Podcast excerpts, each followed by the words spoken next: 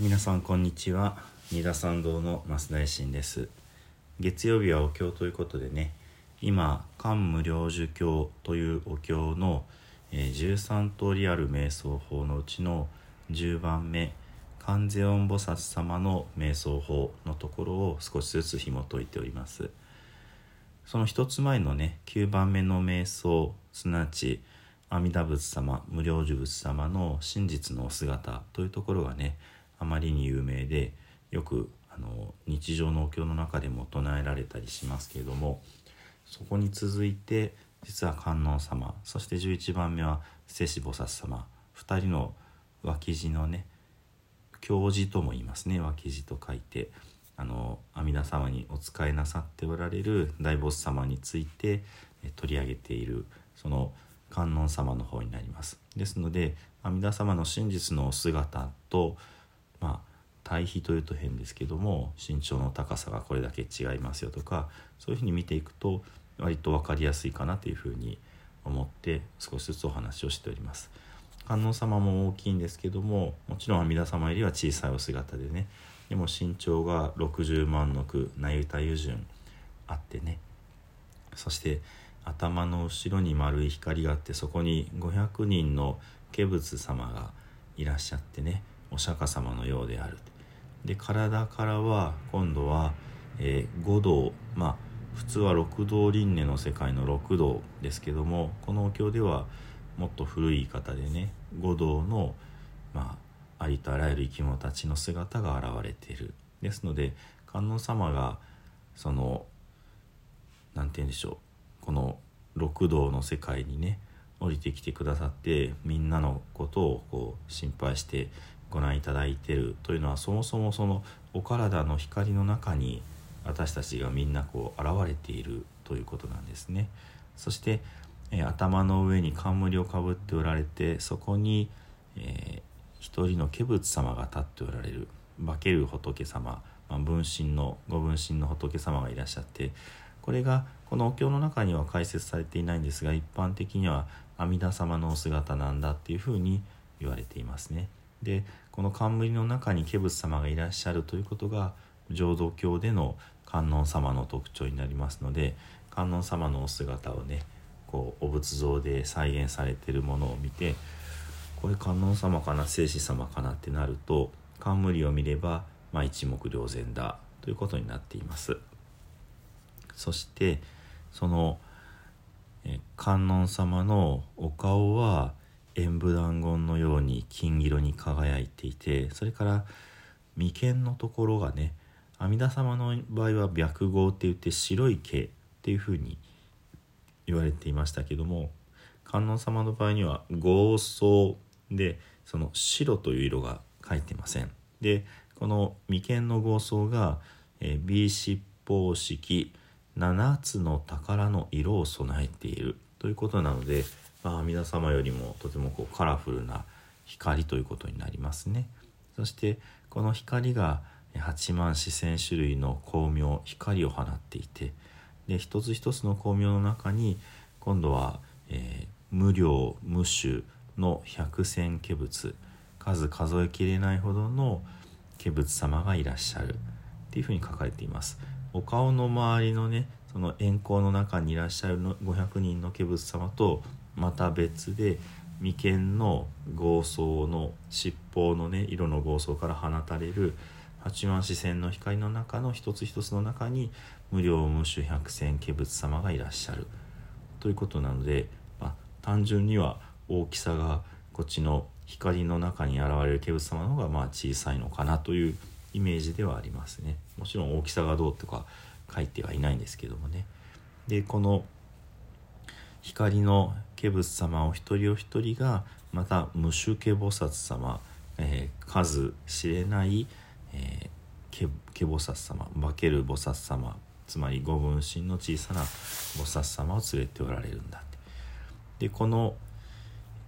はべっておられる方々化仏様化菩薩様がいらっしゃるがゆえにイージー社、えー、自社を持って自社をなすをもって変幻自在、えー、変身して現れることが自在である。万実法世界実法の世界を満たしていろんな姿に変身して現れることができる。ということがその観音様の、えー、まあ、巧妙から出てくるね。まあ何て言うんでしょう。ご分身の特徴みたいな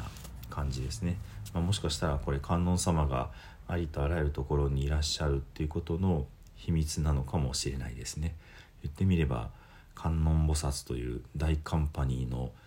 うん、重役クラスの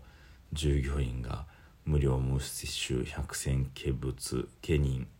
百千人いらっしゃってその下で働いている優秀な、まあ、エリートサラリーマン菩薩様が無種数えきれないほどいらっしゃる。なので私こういうものですこういうものですってこう名刺を持っていろんなところにこう、まあ、お仕事に行かれる。その名刺には「私こそ観音様です」って書いてあるみたいなね。そんな風に変幻自在で観音様が働かれるということの秘密がこの眉間合奏からの八幡四川の光明の中の、えー、無料無種、えー、百戦化仏様とそのお一人お一人が従えておられる無種化菩薩様だっていうような感じかなとちょっと思ったりもします。それで今日新しいところに行くんですけども実はここが非常に悩みどころというか分かりにくいところです。え非尿偶連形式って、え非って例えるという字なんですね。で紅のレンゲの色に例えられるこれ何が例えられるのっていうねこの前の流れを受けて観音様のまあ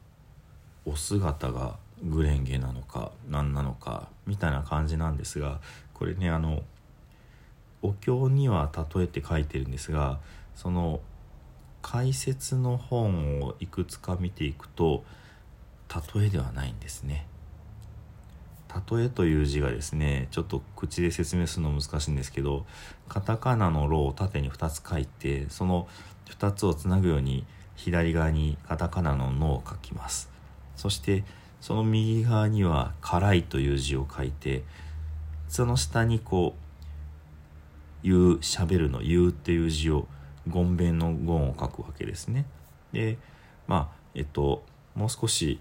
あれだとその壁という漢字の下の下が土ではなくごんべんになるのがこの「例え」という字です。